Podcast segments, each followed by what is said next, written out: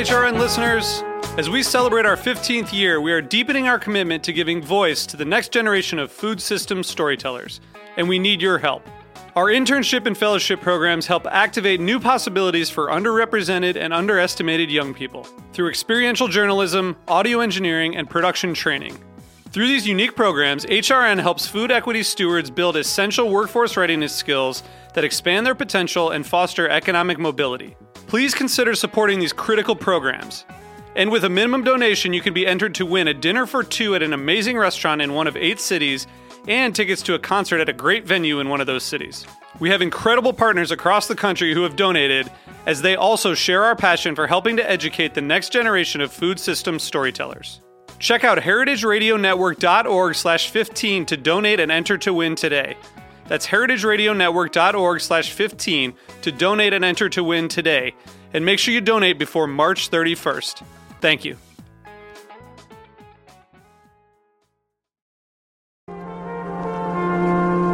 Broadcasting live from Roberta's in Bushwick, Brooklyn, you're listening to heritageradionetwork.com.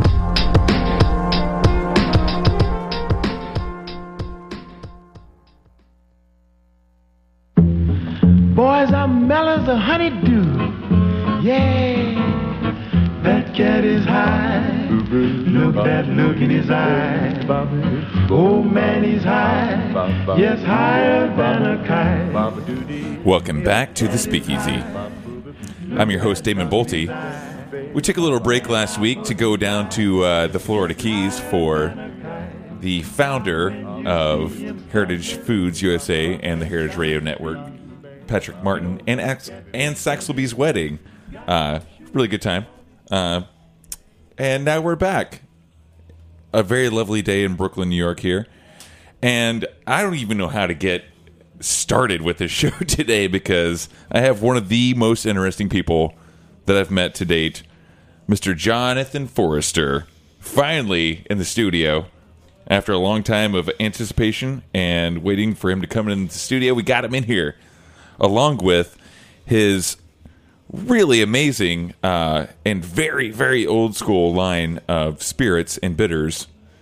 Uh, the Dutch's spirits. Uh, we're going to be talking about some some sugar wash moonshine, some aged peach brandy, and colonial bitters. Welcome to the show, Jonathan.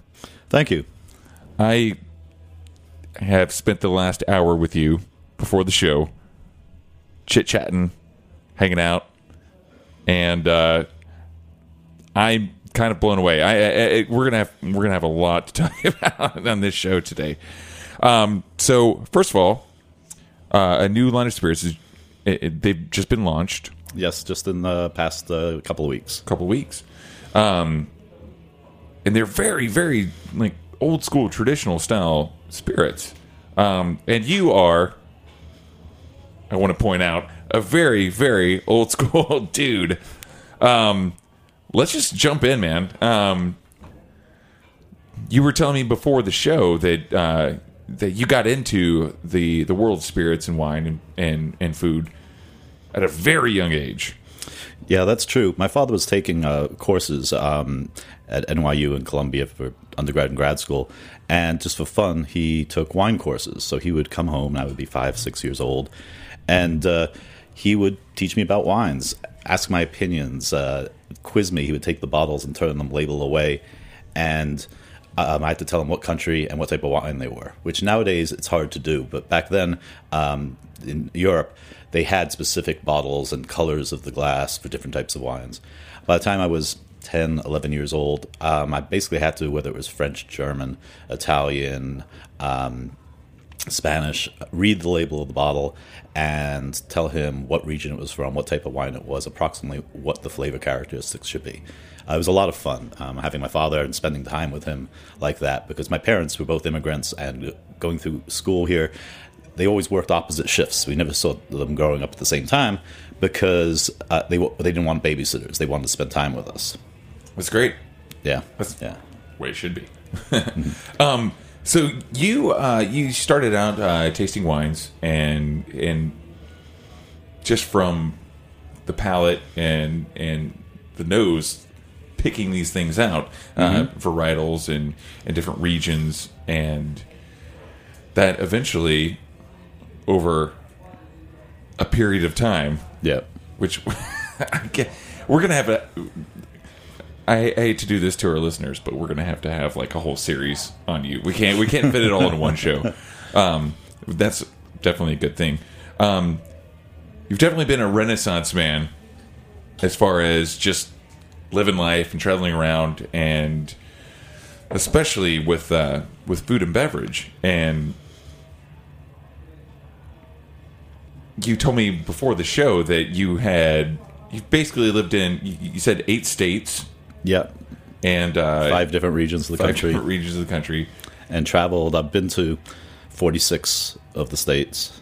Wow, I've been to two, Oklahoma and New York, and Florida. Florida, hey. three. I got three under my belt.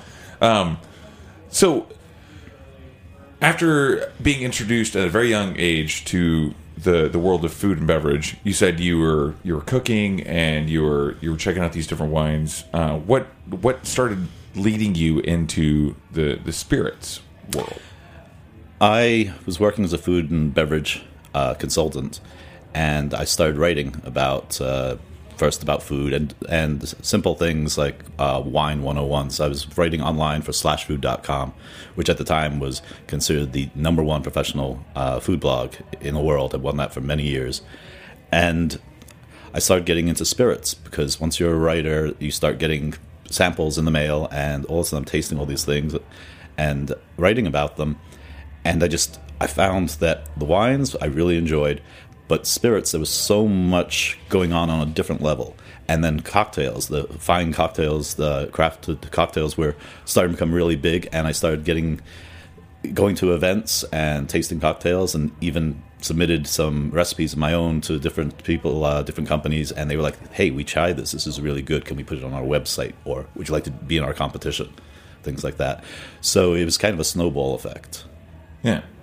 Let's talk about um, the botanicals for these spirits. I mean, like like we said at the top of the show, you've got your sugar wash moonshine, you've got your aged peach brandy, which is extremely old school and really cool. We haven't had a real peach brandy on the market, and that's that's one of your motives for producing these mm-hmm. different spirits is because obviously with the the culinary and cocktail renaissance coming back around uh, there are a lot of you know when you read all these old cocktail books you see a lot of ingredients in these recipes and specs that you're like what the hell is that? Where, I, peach brandy? Like okay that sounds simple enough. I could go like get marie brizard you know like peach brandy but it's not a real peach brandy. Right it's a peach cordial liqueur Yeah. as opposed to a brandy made from peaches. Yeah. And it's usually like a liqueur mixed with a cheap brandy or something like that yeah you know or neutral spirit Yeah. Exactly. Exactly. So, and then also with the the colonial bitters, mm-hmm. we've got we've got some ground to cover with the the botanicals. I mean, like we know that you know Fernet Branca controls seventy percent of the world's saffron market, mm-hmm. and Benedictine has the their their hand down on the uh, the Angelica seed. You know, mm-hmm. how did you come around to I mean, another thing that you were telling me before the show is that you have 215 herbal tinctures. right my botanical library Yeah. Um, over the years, I've been laying my hands on any every time I hear of a new botanical, um, I make a tincture out of it. Uh, part of it goes back to I have a hobby of uh, foraging for uh, wild edible and medicinal plants. I've worked out in the wilderness for many years, and so I had tasted a lot of interesting herbs, botanicals um, that the average person hadn't. And I wanted to put out bitters, and for years I hemmed and hawed and said, "Oh, okay, this is going to be a flash in the pan." But now, bitters in all their different variations are here to stay. Um, and I, but I want to put out one that was really good. So I have been collecting all these bitters, making tinctures, and tasting them and seeing what the flavor and aroma profiles are. And I wanted to make this bitters just to see if I could. And so about a year ago, I started researching, and I wanted to come up with bitters that we call them colonial bitters, our Dutch's colonial cocktail bitters, but they aren't t- made how bitters were back then to that taste profile. Instead, I, w- I looked at the flavors and spices, aromas and perfumes of the 1700s. And some of the ingredients that were used then, like angelica seed, which isn't used as a spice anymore, uh, beefeater, um, gin has angelica seed in it, the Benedictine liqueur, and between them, they probably take up you know the majority of the world market. Um, I didn't know that at the time. I just liked the flavor of the angelica seed and saw that it was very popular back then. So I looked at other ingredients, ones that like the Native Americans had uh, introduced the colonists to. One of them is called spice bush, which is a wild bush. It's never really been grown commercially. I knew about it from the wilderness, how fantastic herb tea it made from the leaves and twigs and the berries, just the incredible. They called it American allspice back then. It's actually more, much more complex than allspice with a lot of black pepper and juniper notes as well as all these other spice flavors. And so I, I got together a list of about 20 different things that were popular in the flavor aromas back then and picked which ones I thought would play well off of each other. And uh, so, having this huge library, I was able to go through and say, okay, this works, this doesn't. Put together a prototype, and I was like, something's missing here. Um, but there was a Indian uh, Native American ingredient called kinnick which uh, the word means mixture, and they used kinnick anytime they were mixture, making a mixture for cooking spices, medicinals, or their um, their uh, smoking mixtures that they would use for their ceremonies, they always used Kinnick because they felt it brought everything together. And so for the heck of it, I threw some Kinnick in there, and I was like, wow, this is working. It was like the bitters for the bitters. Yep. it was like the thing that brought everything together. Exactly. Cool. So, um, let's let's jump into the uh, the foraging thing for a second because mm-hmm. I think it, that's extremely fascinating. I had the uh, the great opportunity to uh, attend a seminar um, maybe like almost a year ago. I guess it was. It was last uh, last spring, early summer, and uh, Nick Strangeway mm-hmm. yes, was Nick. talking about. Uh, of course, you know. Um, he was talking about foraging. He did a whole seminar on foraging mm-hmm. for different ingredients in Central Park. Okay, yeah. and it, that was that at the uh, Gin Symposium. It was. It was right before that. Okay, yeah, and um, it was just fascinating because he, he came back and he was talking about like growing your own ingredients, like even in New York City, like um, growing your own herbs and botanicals. Mm-hmm. You know, wherever you can, basically, you know, on your fire escape, yep. or if if you're lucky enough to even have a fire escape in New York City, or on your windowsill, and uh, a lot of these ingredients were kind of like not necessarily like rare, they mm-hmm. it was like lemon balm and hyssop and stuff like that. But it was really interesting to see a lot of these bartenders who were at the seminar come around and be like, "Oh, oh shit, man! I I, I could I can grow my own botanicals right, and right. mix them up together." And obviously, like anytime you're making like bitters or any kind of like tincture, there's a lot of trial and error. Oh, definitely. And I love that you have 215 different tinctures uh, at home to where you can actually mix and match and really pinpoint uh, a flavor profile mm-hmm. for any of these. Yeah. Like for me, it's like, I'm like, oh, well, I make a Buddha's hand bitters. I'm going to throw mm-hmm. some allspice in there. I'm going to throw quassia bark because I like the the way it tastes, you know. But you actually have access to so many different uh, profiles that it must have been really like a lot of fun coming up with these these bitters, and then also these spirits. Mm-hmm. Yeah, it's a lot of fun. I mean, I, it wasn't done all at once. It's been over a few years, so uh, otherwise, 215 sounds overwhelming. Um, the peach brandy is the first product I want to make. I had been on different discussion boards, uh, Chanticleer Society, uh, which and uh, um, some of the other cocktail boards, and I kept seeing again and again, peach brandy. Where's peach brandy? Where's real peach brandy? And I, at the time, was a partner in a winery up in Maine. We opened up a brewery that's uh, came on board to help open up the brewery, and we were going to have a small distillery. And I mentioned on discussion board, oh, uh, does anyone have any information on this peach brandy, exactly how it was made? And it was a farmhouse product. Uh, and each farmhouse would make it themselves with whatever uh, leftover peaches they had, and you know, as a way of making money. So, it, peach brandy was actually the number two spirit drunk in the 17 and 1800s in America. Um, you would just go to your local farmer who you liked his product and pick up a small barrel, and it would be unaged at the beginning of the year, and by the time it was almost empty, it would be very aged. And uh, but with prohibition, all of these farmhouse distilleries, because every town basically in America had a, a small distillery, and because it was a value-added product for the farmers, a way to make extra cash. Sure.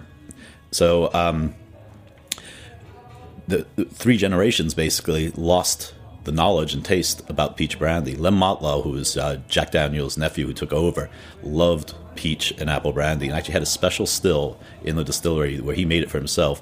1940 to 46, he put apple and peach brandy back on the market. It just didn't work, and and that was basically the last time it was sold commercially.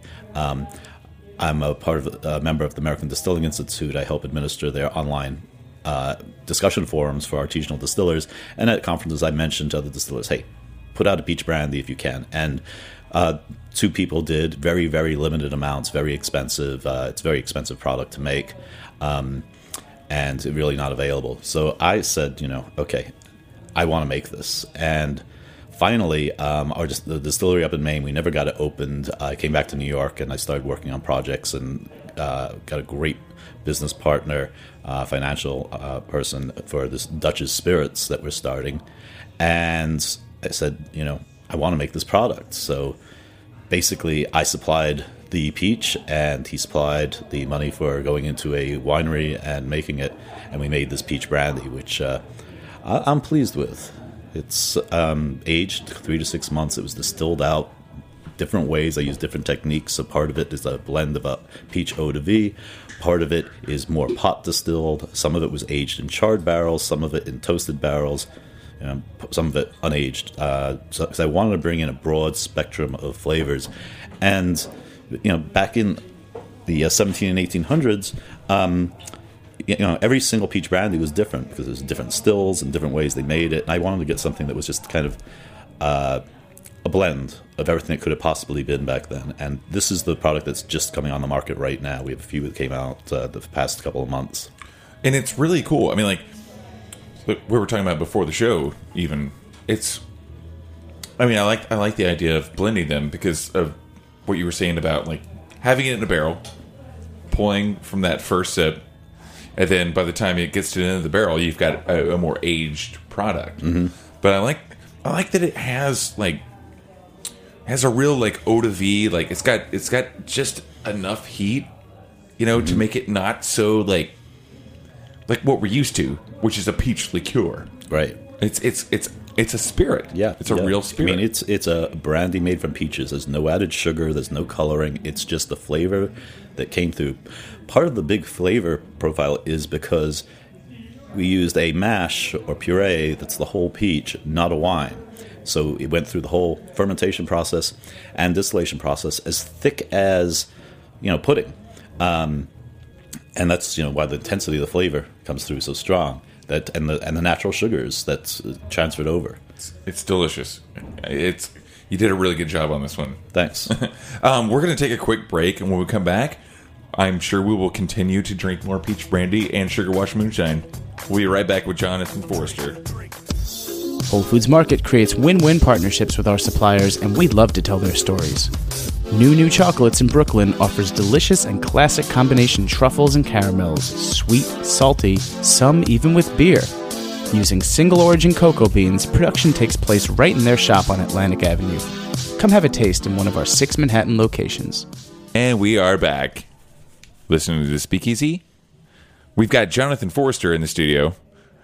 We got a little uh, sidetracked during the break because we were enjoying this amazing peach brandy so much. Um, Jonathan, tell us a little bit more about like the inspiration behind Dutch's Spirits. Okay, Dutch's Spirits, uh, spelled D U T C H apostrophe S. Um, well, it's a up in Pine Plains, New York, near Rhinebeck, hour and a half north of the city. Is a 400 to 500 acre farm. Um, farm, the original name Harvest Homestead Farm, uh, presently owned by the Adams family, and Not not to be confused with the show. Right um, direct descendant as far as i know from the president john adams and uh, uh, alex adams um, in college, met uh, Ariel Schlein. He is the uh, president of Dutch's Spirits. Uh, and over the years, they became good friends. And then it, it, Ariel was invited up to the farm and found that there were all these secret underground tunnels and bunkers and stuff. And uh, basically, it seems that the gangster Dutch Schultz financed an underground bootleg distillery on the property uh, back in 1930s. I did. I was approached uh, by them to come on board as consultant and distiller, and you know, for production, creating products, helping getting them onto market. Um, and I looked at the business plan, and I said, "Okay, I got to go look at this place." And we went up to the farm, and it, it blew me away. Um, this was two years ago, exactly two years ago, and we pull up, and they move aside some uh, boards that are hiding up a small hole in a wall that's about oh three foot by three foot and i stick my head in and there's a four foot by four foot concrete tunnel that stretches out and i see it makes a turn and i don't know where it goes and you know, i crawl in and look with the flashlight and there's over 600 feet of these concrete tunnels on the property Wow. and huge underground bunkers um, what were part of the sub basement of a three story barn back during um, prohibition and uh, th- there was an ex New York City police officer called Patrick Ryan, who no one knows exactly where he got his money, but because of the underground bunker nature of the thing, which uh, Dutch Schultz definitely that was one of his trademarks was having escape tunnels and stuff, and the fact of verbal, uh, you know. Uh, stories told and research that was done later, um, and newspaper articles, we're pretty sure Dutch Schultz. So it's probably also the original Dutch Langram. We're in Dutchess County, so that's how we came up with the name of Dutch's Spirits. Yeah. So uh, I did some research. I said, okay, I, you know, I'm hearing stories about this, but I want to find out the reality. And I went online and I went into archives, and I actually found several newspaper articles from 1932 um, saying uh, still seized in Pine Plains, um, October 17th, 1932. On the third attempt at a raid by the feds, they finally found uh, the hidden distillery. I mean, twice everything was hidden so well that the feds didn't find It's anything. amazing. Yeah. Um, and they knew there were eight people there on the property. And when they finally raided, two people who were laborers who didn't even speak English were captured. So we know the escape tunnels worked, that six of them got away. Um, Patrick Ryan, whose the farm was in his name, n- never got held accountable for anything. You know, he was a retired New York City cop, supposedly a fingerprint expert at the time. Well, you know, how is a cop going to have enough money to buy a 500 acre farm? What was it? Twenty-five thousand dollars worth of equipment that Yeah, was somebody was greasing his palm. Yeah, I mean, it was in today's uh, scale, it would be over four hundred thousand dollars worth of equipment, and it was a huge distillery.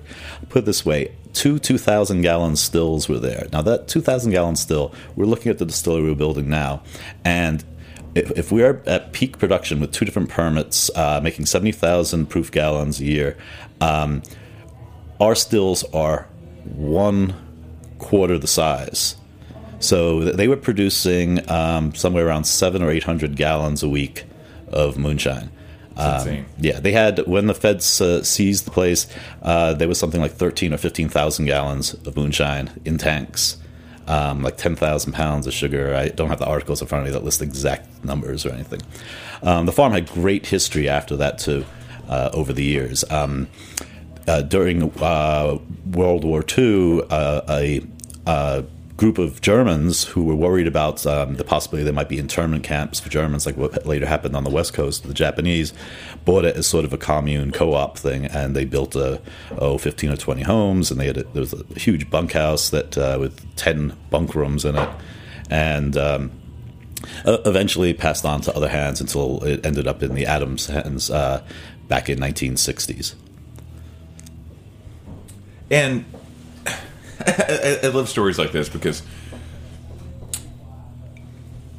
it was it was such a especially coming from you like talking to you earlier like you're kind of it, I, I really wish we would have been recording the entire conversation before we even went on the air because you're kind of a crazy dude. You, you've kind of done all this wild shit. A- and uh, especially for you to be working with this distillery those stories to me are some of the most fascinating. Actually, they're really the reason, one of the main reasons why I started getting into this whole uh, this whole world of spirits and, and cocktails, and it was it's mainly like this this very rich history, and to have uh, you know New York City cop with his name on, on a property in a distillery, and uh, eh, I mean like these are great stories. Yeah. these are really Yeah. great stories, and it, it just adds more more life, more more richness to the, the history of these things. And uh, I mean, shit, man, like. I, I constantly think about like especially like with uh, I, I'm not a big fan of NASCAR. I'm actually Mm-hmm. not, but that's like where like moonshining, right, you right. know, NASCAR it- came out of moonshine. Yeah, exactly. The bootleggers. Just running, rum running, and Mm-hmm. basically like especially like w- what you have here. The next thing we're going to taste on the show here is the uh, the sugar wash moonshine, which is essentially kind of it's kind of a rum in a way, it's, like a cachaça. kind of like a white rum cachaça, sugar eau de vie. yeah, which is really cool. And uh, and you said you use turbinado and demerara. Yep, yep. Sugar, sugar in the raw, turbinado uh, sugar. Okay, the reason I made this, we we wanted to just have a novelty thing that might only be sold out of the distillery. And we were playing around with it, and I looked at the newspaper articles from 1932, and it described everything that was found there, and there was no trace of grain mentioned. And back during Prohibition, even to present day, Mid Atlantic and New England um, moonshine production came from more of a rum background. Rum is anything made from cane, sugar cane. And uh, you know, it listed you know how many thousands of pounds of sugar there were, and you know there was a case of toasted oak chips, so they may have been a part of it trying to age it, but mostly the product had to be a sugar wash moonshine, which means it, it, it's 100% sugar and water and yeast fermented into basically a, a white rum style wash and then distilled.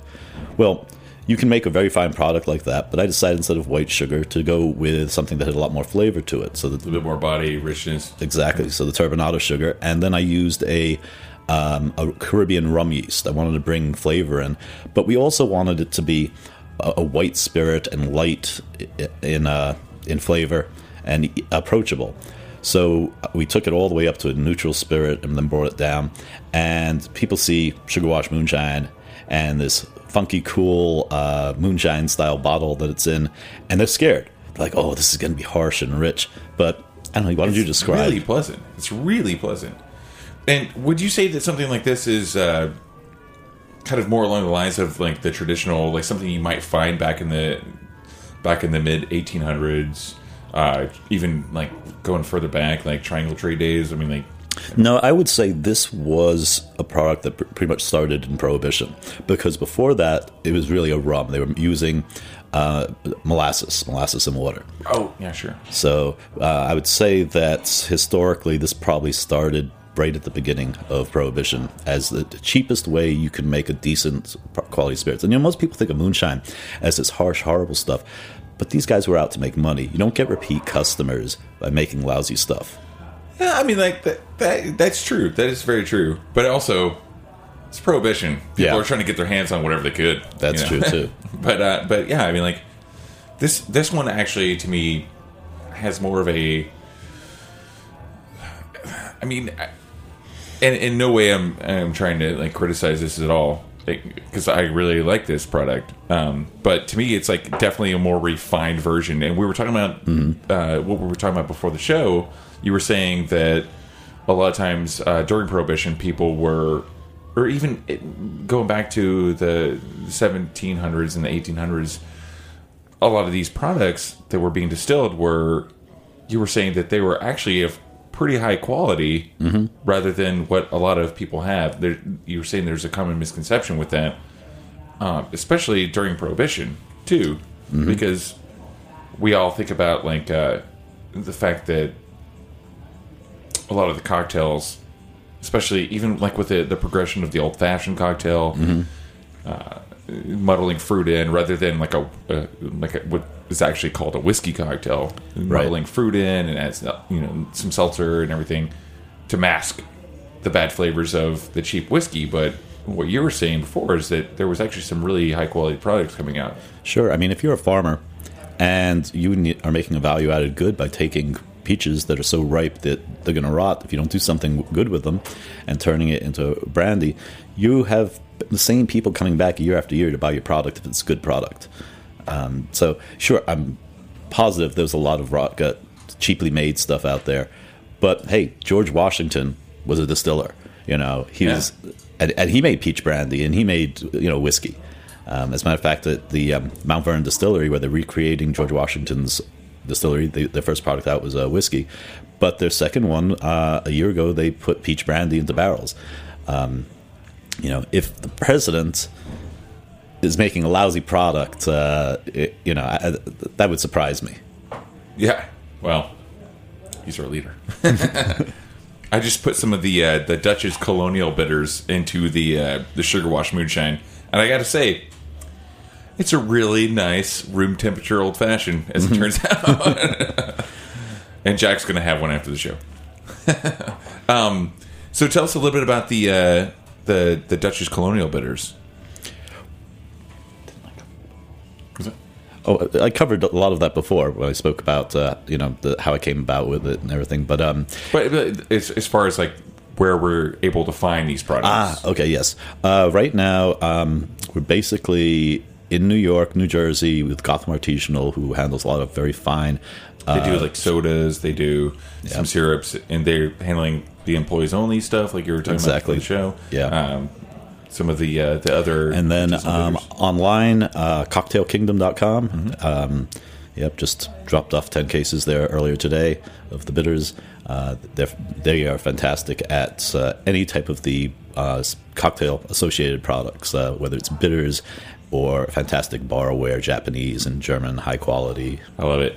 I I go there when I'm feeling down. yeah I go buy some gold bar tools. yeah yeah Yep, Greg Boehm. I mean, he, he started out as a book publisher and uh, Children's books. children's books, and then, but he was a cocktail enthusiast and collected antique books, and he did reproductions exactly to the binding and color and type uh, face stuff. of these uh, antique books. Yeah, and then branched out into the barware. So online, cocktailkingdom.com, and uh, yeah, see, I see you I have, have one in my bag right now. Yeah.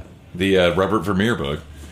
Um, so right now it's basically uh, being distributed. Just, I mean, obviously you've only been doing this for a couple weeks now. Yeah, the bitters have been out. We released them at Tales of the Cocktail officially uh, last July. Um, you know, we didn't do any advertising or anything on it. You know, small company just started. I mean, we're micro artisanal. Yes, down the road we'll be much larger, but right now we're still in construction of our facilities up on the farm, and uh, won't be finished until later this year. Um, but uh, got some really good press in the holidays. SeriousEats.com said best bitters 2011.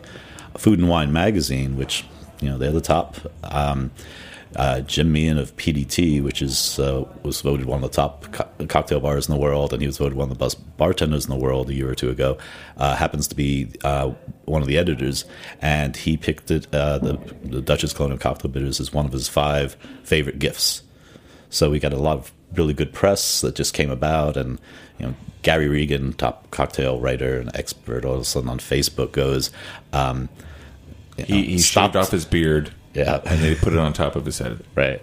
he he, uh, he said, I stopped using Angostura bitters, and Dutch's Colonial Cocktail bitters is all I use. And for him to say that on Facebook, you know, it's, uh, I don't know how many thousands of friends he has, um, did wonders for the sales. And people, uh, we, we get cocktail recipes now every now and then mailed to us. You know, said, oh, this is in this bar here and this bar there. And, uh, friend of mine who's a brand ambassador took bottles to India and Asia and all that. So now Nice. every now and then we get a photo on a bar sitting with a bunch of other bitters in some way off place is, you know, Dutch's bitters hanging out with their bitter friends. Awesome. I uh, well, I'll have to uh, submit some of my recipes to you. Oh, definitely. Um, I can't tell you how much I've enjoyed having you in the studio today, um, and also I can't really tell you how much I've enjoyed you bringing a bunch of these spirits by. sure, Um, glad to. Jonathan Forester, you have to come back. Sure thing. You have to be a regular guest on this show. In fact, you should have your own show because we didn't touch enough ground with, with this show today. But uh, I really appreciate you coming by and bringing these lovely spirits. What's the website? It's dutchsspirits.com. That's uh, www.dutchsspirits.com. Excellent. Look for Jonathan Forester around. He's one of the most interesting people you'll ever get a chance to talk to. I'm Damon Boelte. We'll see you next week. Cheers. Take it easy, folks. Man, he's high. I said that cat is high. Yes, he's high. Man, he's higher than a kite. Thanks for listening to this program on the Heritage Radio Network. You can find all of our archived programs on heritageradionetwork.com, as well as a schedule of upcoming live shows. You can also podcast all of our programs on iTunes by searching Heritage Radio Network in the iTunes Store. You can find us on Facebook and follow us on Twitter for up to date news and information. Thanks for listening.